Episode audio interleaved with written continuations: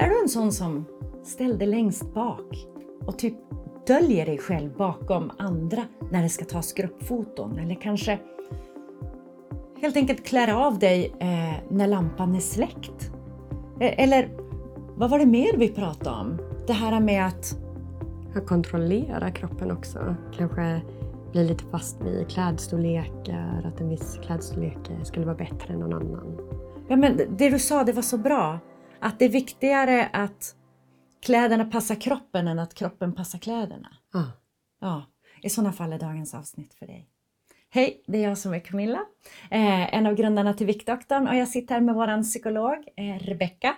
Idag ska vi prata om kroppsmissnöje. Mm. För det är också någonting som dyker upp nu och då i konversationerna med våra deltagare. Ja, men precis. Jag tänker att det är ju väldigt aktuellt i dagens samhälle där eh, det finns ett tunnhetsideal. Ehm, och ja, då är det inte heller ovanligt att människor med en eh, större kroppshydda kanske känner sig mer missnöjda med sin kropp. Men det har ju inte alltid varit så. Nej. Det spännande är att har man sett det över historien eller när man ser över historien så har ju kroppen och dess form hyllats eller olika kroppsformer hyllats genom olika tider. Men man ser bara alla de här målarna Mm. som har tagit de här kvinnorna med otroligt vackra kroppar, eh, ganska eh, runda former som har projicerats som eh, så här ska du se ut för att visa rikedom då. Eh, istället för att man var, eh, och, och bleka skulle man vara också. Det är ett annat sånt där ideal som har skiftat. Eh, men då behövde man inte vara ute på fälten och arbeta. Mm. Så man var inte senig och tanig och ganska smal och, och brunbränd. Så som man vill vara idag. Det blir lite, ja. Mm. Eh, utan istället tvärtom. Ja, så kroppsideal har ändrats över tiderna, precis som Camilla säger då att tidigare så eh, visade en rundare form eh, välfärd medans eh, ja, men de senaste vad kan man säga, 60 åren så har det skiftats mot en mer eh, tunnare version utav eh, vad idealet är. Eh, så pass så att när man jämförde 70-talet mot 90-talet så kikade man då på hur nöjda eller missnöjda människor var med sin egna kropp. Där eh, man såg att det ökade, kroppsmissnöjet ökade. Hos män så ökade det från, var det så här 15 till 43 procent? ja, jag har svårt att hålla siffrorna alltid i Jag, huvudet. jag gillar men- siffror. Nej men alltså, om, jag bara tänker så här, för jag är ju född på 70-talet. Mm. Och hur alla män gick omkring i rätt tajta manchester och plyschkläder och så Mm. vidare. Nej men där var man inte så brydd. Nej. Så 15 procent känns rätt, ja men okej, 15 procent bryr sig, de andra 85 inte. Och det har gått upp till, på 20 år då, upp till 43. Ja, Det är rätt stor skillnad. ja. Och för kvinnor då så ökade det med, Mer. ja, Var det 25 till 53? jag ska kolla, 23 till 56. Ja, nästan. Min fusklapp. Ja, men alltså en fjärdedel av kvinnorna brydde sig väldigt mycket Mm. och var missnöjda med sina kroppar på 70-talet till att fler än varannan kvinna är missnöjd på 90-talet. Och jag menar om vi bara ska spåna, du som har jobbat väldigt mycket med, med ätstörningar. Mm. Vad skulle du säga, hur ser siffrorna ut idag om du bara får höfta dem? Alltså jag har faktiskt ingen aning för jag har ju träffat en människor, eller grupp av människor som eh, eh, har ett väldigt intensivt kroppsmissnöje. Eh, men eh, däremot så tänker jag med media idag att man har tillgång till så många människors åsikter eh, och eh, dieter, skönhetsprodukter och så vidare och så vidare. Så skulle jag nog säga att eh, till någon grad så kanske mm, väldigt många människor upplever någon form av kroppsmissnöje. Mm. Mm. Väldigt sorgligt. Ja. För jag, jag är en sån som, jag tittar på något tungt så får jag muskler. Och det är inte alltid så här att det linjerar med det kvinnliga Mm. eh, skönhetsidealet. Mm. Men jag har valt att omfamna det och tänka, ja ja, eh, jag får jättestora armmuskler, jag kan inte ha kavajer. Sådär, överhuvudtaget. Och, ja. eh, men jag är stark. Ja. Jag, jag klarar av att i det här fallet bära OSB-skivor för att vi håller på att eh, bygga hemma och presenningen blåste av i stormen. Det var uppemot 20 sekundmeter. Men jag orkar bära de där skivorna trots att jag är Mm. ganska liten. Och man får tänka att min kropp gör att jag kan göra en massa saker. Det är väl det, att komma ifrån en, kropp som begränsar en till en kropp som gör att man kan leva det liv man vill ha och hitta på roliga saker. Mm. Och vi kommer komma tillbaka till det här, vad ska du göra om du känner igen dig i det? Men precis som Camilla säger så har ehm, din kropp har vissa genetiska förutsättningar för hur den kommer att se ut eller vad, eh, hur lång man blir, eh, ett spann på ungefär vad man kan, kan väga, eh, hårfärg, hela, hela rubbet. Eh, och man har den genetiska uppsättningen som man har. Eh, och sen så finns det kanske ett spann på ungefär hur det kommer att bli eh, beroende på vilken miljö man växer upp i. Eh, så det blir väldigt orättvist när det är ett ideal som främjas i samhället eftersom alla har inte den genetiska uppsättningen som det idealet då eh, kräver. Mm. Eh, och när det gäller så här, hur vet jag om jag har en skev uppfattning om min egen kropp? Mm. Om man tänker så här, ja men det är väl normalt det jag tänker. Mm. Vad, vad, vad kan man göra då? Hur kan man tänka? Vad ska man söka efter? Rent kliniskt använder vi oss utav ett självskattningsformulär. Det här självskattningsformuläret heter BSQ, så BSQ. Eh, och det innehåller en hel rad med frågor om eh, ja, men om man upplever sig större, om man ätit eh, något som man tänker är dåligt eller att man ätit sig mätt. Ehm, om man jämför sig med andra, hur man tänker om sin egen kropp på, på olika sätt. Ehm, när vi gör sådana här formulär då ställer vi i princip samma fråga på lite olika sätt flera gånger och det är ju för eh, validiteten så att vi faktiskt vet att vi testar det vi tänker testa. Så det kan kännas som att samma fråga kommer flera gånger men det är meningen. Mm. Eh, och hur kan det här te sig då? Eh, för jag tänker om du kan berätta om några olika typer av situationer så, så kan våra tittare eller lyssnare känna så här, men det där känner jag igen mig i. Och då Mm. betyder det här att jag har en skev kroppsuppfattning? Och sen kommer vi att komma till vad man kan göra åt det. Men om du kan ta några ja, men situationer och Mm. eller... Ehm, ja, men jag tänker ehm, så det finns vissa saker som upprätthåller den här negativa kroppsuppfattningen eller kroppsbilden. Dels är det då att man har ett eh, ideal som inte ja, sammanstämmer med hur kroppen faktiskt ser ut. Eh, och sen är det att man eh, gör vissa beteenden som upprätthåller den här negativa kroppsuppfattningen. Däribland eh, att undvika eller kontrollera kroppen. Eh, och som man kanske misstänker då, det här BSQ, att ehm, när vi gör det på en ätstörningspopulation, alltså människor med en ätstörningsproblematik, då får vi oftast väldigt höga siffror, för det är en del av problematiken. Eh, men om, när man jämför en population med BMI över 30 jämfört med en population med BMI 25 till 30, nej, 20 till 25, eh, tror jag faktiskt att de har jämfört med, så har man sett att eh, siffrorna blir högre för desto högre BMI, BMI man har. Så i princip då att människor med obesitas eller fetma eh, har generellt sett ett större kroppsmissnöje när man jämför med normalviktiga. Men det här ser vi ju då Mm. jämfört med det du sa innan, historiskt. Ja. Hade vi gjort det här eh, under den eh, period när man hyllade kurviga kvinnor i konsten Mm. så tror jag att eh, de kurviga kvinnorna hade varit mycket mer nöjda och de som var smala, taniga, magra, kalla det vad du vill, Mm. eh, de hade varit mycket mer missnöjda. Ja. Ja. Så det är ju kombinationen av vad har vi för kultur i samhället Mm. och hur ser det faktiskt ut? Ja. Så jag tänker exempel då på eh, undvikande beteenden kan vara lite som Camilla sa i introt. Om man, eh, ja, men undviker att delta i aktiviteter på grund av eh, en rädsla att bli dömd för sin kropp. Eh, om man kanske gömmer sin kropp, gömmer sin kropp i kläder. Om man ständigt går och suger in magen. Eh, om man eh, byter om med lampans släkt eller ja, har samlag med lampans släkt för man vill inte visa kroppen.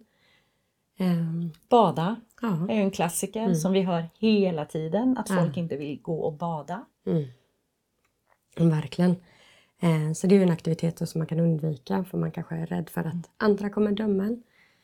Eh, sen har vi eh, kontrollerande beteenden också som att eh, kontrollera klädstorlekar, man kanske till och med mäter eh, kroppen, eh, känner, klämmer, väger sig ofta, jämför sig med andra, speglar sig. Ja, det finns en hel del rad, eller en hel rad med de här beteendena men det är några av dem. Ja, men när du pratar då tänker jag så här, så att det är det är nästan viktigare att man har den där storleken 34 eller 36 mm. än att man känner sig bekväm i den 44, 46 man faktiskt har på sig. Mm. Och, och den är ju både, nu benämner du både eh, Eh, ett kontrollerande beteende, för kontrollerande beteendet i det här fallet hade då varit att eh, eh, kika på klädstorleken och att eh, ständigt försöka sträva efter den eh, lägre storleken.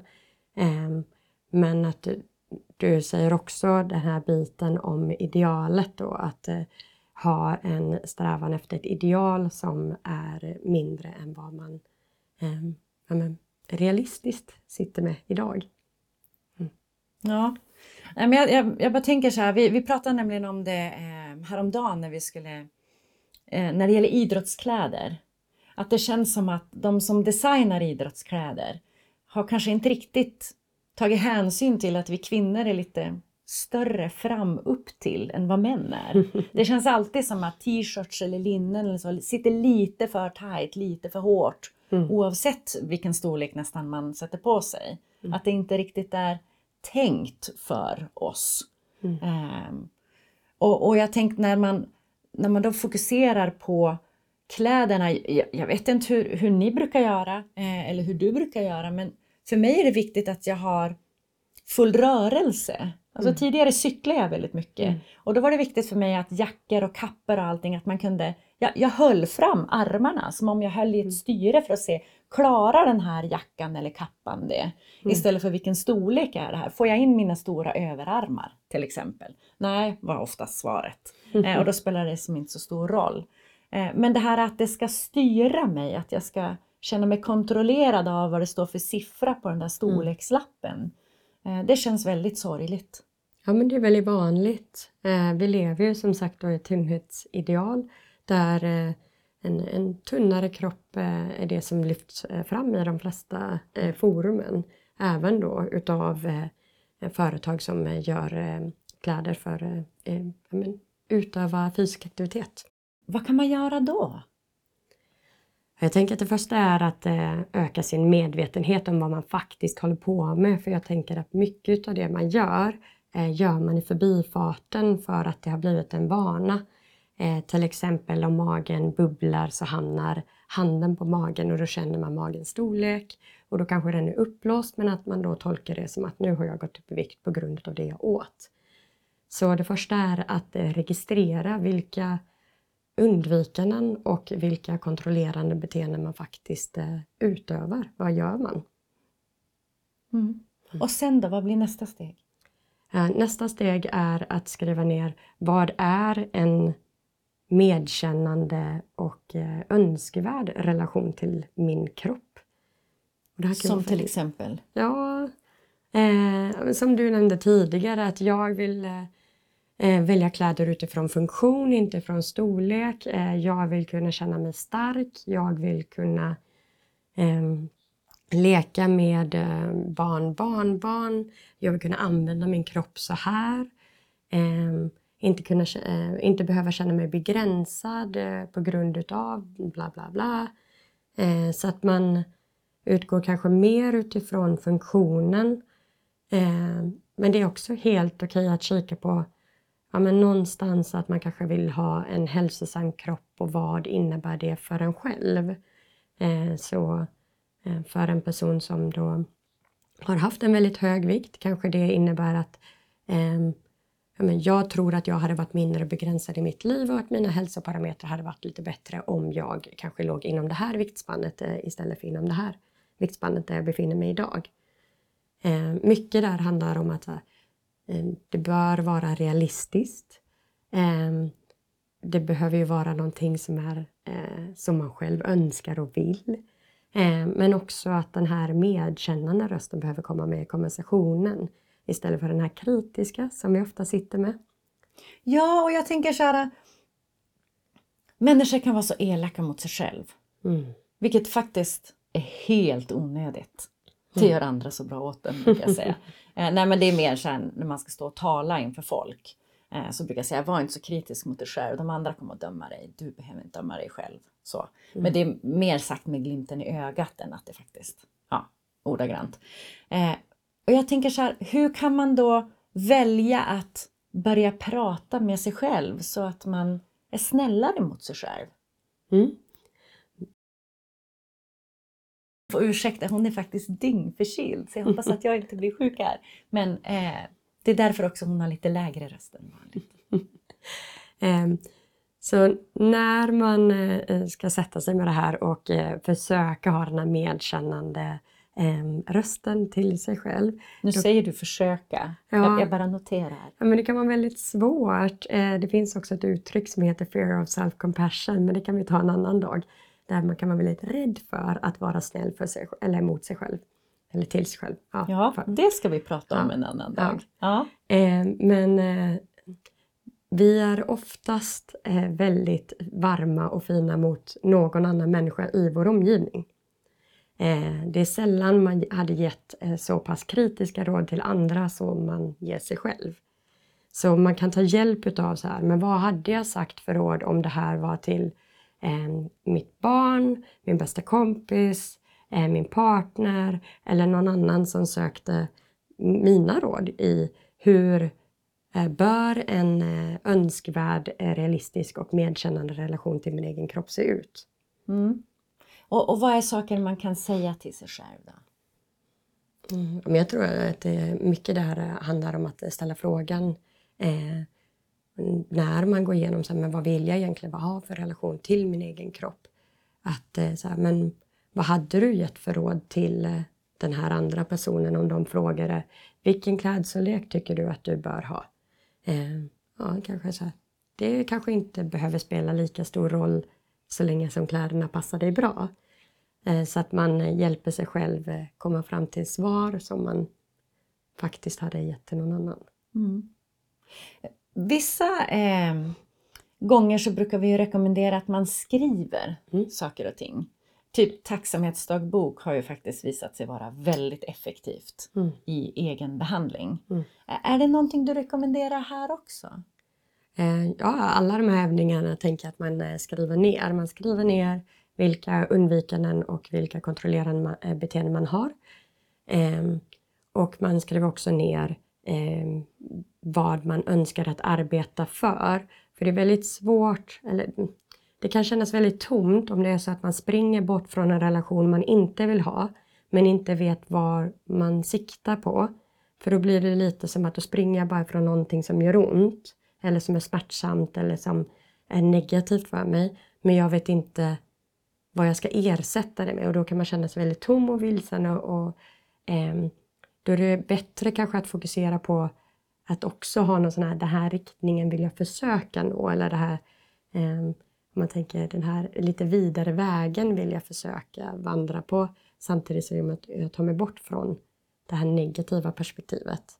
Så skriv ner allting och när man har då skrivit ner sina eh, undvikanden, kontrollerande beteenden och vad man vill, då är det dags att kika lite på de här undvikanden och kontrollerande beteenden och se, är några av de här beteendena skadliga för mig?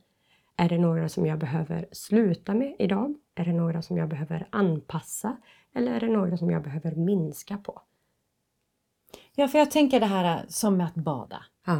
Eh, nu spelar vi in det här efter det är läge att bada utomhus. Men En det är någonting som är så återkommande. Ja, det är kallbad utomhus eller att bada inomhus. Eh, men det här med beteendeförändringar. Mm. Att om man identifierar sig till exempel med Nej, men jag släcker alltid lampan innan jag klär av mig för jag vill Mm. inte att min partner ska se mig. Att kanske börja ha ett ljus tänt. Så att Mm. man liksom går från totalt beckmörker till bara lite.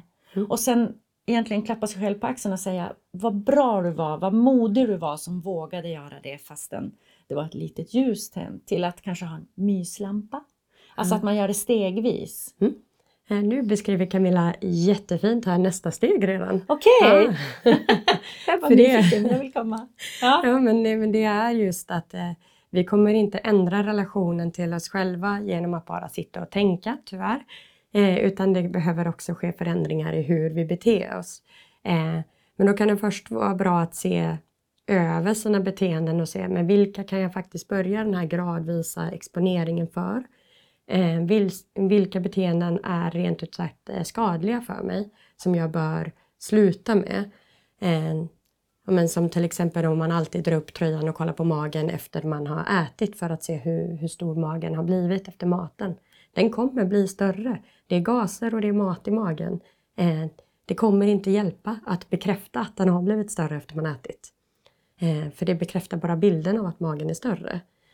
Eh, sen finns det beteenden då som behöver anpassas. Som till exempel om man fastnar framför spegeln eller om man klämmer på kroppen. Fastnar Klämmer på kroppen. Nyper sig själv för att känna vad då? fettvalkar och... Ja, ta tag i allt det här som man önskar inte var där. Mm. Mm. Eh, Så vissa hamnar ju mer åt att eh, undvika beteenden och andra hamnar mer av att eh, kontrollera och bekräfta för sig själv. Så är det så att man hamnar i att känna klämma så ett bra tips är att klappa eller stryka. Och då att göra det i tempot, vad sa jag nu, tre sekunder per en decimeter. Ja, men typ som att man stryker ett barn som ska somna. Ja. Väldigt lugnt och långsamt. Ja. Och långa svepande drag. Det är det jag Mm. hör. Ja. Så om handen nu automatiskt alltid åker till magen, ja men då kan man ju testa så här, oj, istället för att skälla på sig själv för att den hamnade där, för vi vill ju försöka vara medkännande, så kan vi då testa att eh, klappa när den hamnar där. Mm. Mm. Eller stryka på den. Ja. Ja, yes. Sen hade vi ju spegeln då. Om man eh, märker att man alltid fastnar i spegeln så kan man försöka att kika på en kroppsdel som är neutral för en själv. Eh, man kan ta ett steg tillbaks och kika på vad har jag egentligen för omgivning eller bakgrund när jag står här och speglar mig. Hur många kakelplattor kan jag se om man står i badrummet och har kakel? Räknar om. Är det så att man undviker sin spegel på grund av att man är rädd för det man kommer se eller det man tänker att man kommer att bekräftas av i sin spegelbild så är det ju att det långsamt börja närma sig spegeln, lite som Camilla sa tidigare där med eh, man kanske kan göra det i, eh, eh, ja, men i sällskap av andra personer som man känner sig trygg med eller att man tar en kroppssteg i taget eller att man gör det i kläder som man känner sig bekväm med. Eller att man gör det samtidigt som man säger massa positiva meningar till sig själv och bara överöser sig själv med kärlek. Så att man eh, hittar något sätt att utmana den här negativa bilden man har av hur det kommer att bli när man gör någonting. Mm. För det är väl egentligen, egentligen väldigt sällan som det där otroligt negativa rastret som man kan ha framför ögonen faktiskt visar sig vara sant. Jag tänker att individen kan uppleva det som sant men att andra sällan hade sagt det om dig. Det är dina Eller tankar. ens tänkt det. Ja, ja. För det är klart, man, alltså det, det finns ju en gräns för vad du själv tänker och vad du sen säger till andra människor. Men jag tänker att de tänker det inte ens, men du kanske tror att de tänker det. Mm. Så en del av det här är ju också då att anpassa eh, för vi har pratat tidigare om att hjärnan blir väldigt, väldigt duktig på det den övar på. Och att eh, alla människor upplever världen på olika sätt. Eh, med olika erfarenheter tidigare, olika värderingar och så vidare. Och har man då värderingen att tunnhetsidealet är idealet, då kommer din hjärna att se tunnare individer i samhället i större utsträckning än om du inte hade haft det eh, tankesättet eller den värderingen. Mm. Selektiv perception, eller hur? Ja, så det kan du googla om du blir intresserad. jag tänkte till exempel när jag, eh, jag hade pluggat psykologi Mm. på universitetet eh, innan jag blev gravid. Mm. Och, när, och, och just det här graviditetsexemplet var någonting som vi tog upp. Mm. Eh, och då när jag själv blev gravid så tänkte jag så här, nu måste jag se om det här stämmer för mig. och det gör det. Alltså jag började se barnvagnar i högre utsträckning. Jag började se eh, barnkläder gick jag in i ja, Hennes och Mauritz, Lindex, alla de här butikerna som har hela spannet. Då tittade jag mer aktivt och bara, åh, där är babykläder och så vidare. Mm. Alltså man, man gör ju verkligen det. Det är inte bara någonting som står i de där teoriböckerna, Nej. att så här funkar vi människor, Ja. utan vi, vi funkar ju faktiskt så. Ja. Eh, så och, och vad kan man då göra för att bryta den här, när man inser att ah, nu gör jag det där fina ordet igen som, som psykologen säger, selektiv perception. Eh, hur kan jag bryta det? Ehm, En övning som vi har eh, det är att eh, sätta sig på en plats som är offentlig och sen då att systematiskt eh, kolla på var varje, om det är väldigt få människor som går förbi, var tredje eller var femte person som går förbi och kika, vad är det jag ser? Eh, för att världen ser inte nödvändigtvis ut så som vi upplever världen. Eh, det är vår hjärna som filtrerar vad vi tar in för information. Så där är det att göra det systematiskt och se så här, men vad är det jag ser? Vad väcker det här i mig? Vad händer med mina tankar? Vad händer med mina känslor? Eh, och sen ta tillbaks det och jättegärna diskutera det med någon som man känner sig trygg med så att man kan bolla sina tankar. Mm. Wow, alltså det här avsnittet har satt igång massor med tankar hos mig. Eh, jag hoppas att det har väckt en massa nyfikenhet och intresse även hos dig. Så Mm. stort tack för den här. Jag har ett sista tips innan du avrundar. Ja, ja. Eh, och det är att fylla livet med mer än saker som är relaterade till kropp och mat. ja. Ja. Eh, om vi vill att saker ska ta mindre plats i hur vi värderar oss själva, då behöver vi ge andra saker mer plats. Vet du, det där är exakt det jag brukar säga. Nu får ni en sån här kombinatorisk eh, råd. Därför att det där är det psykologiska perspektivet. Det här är det retoriska perspektivet.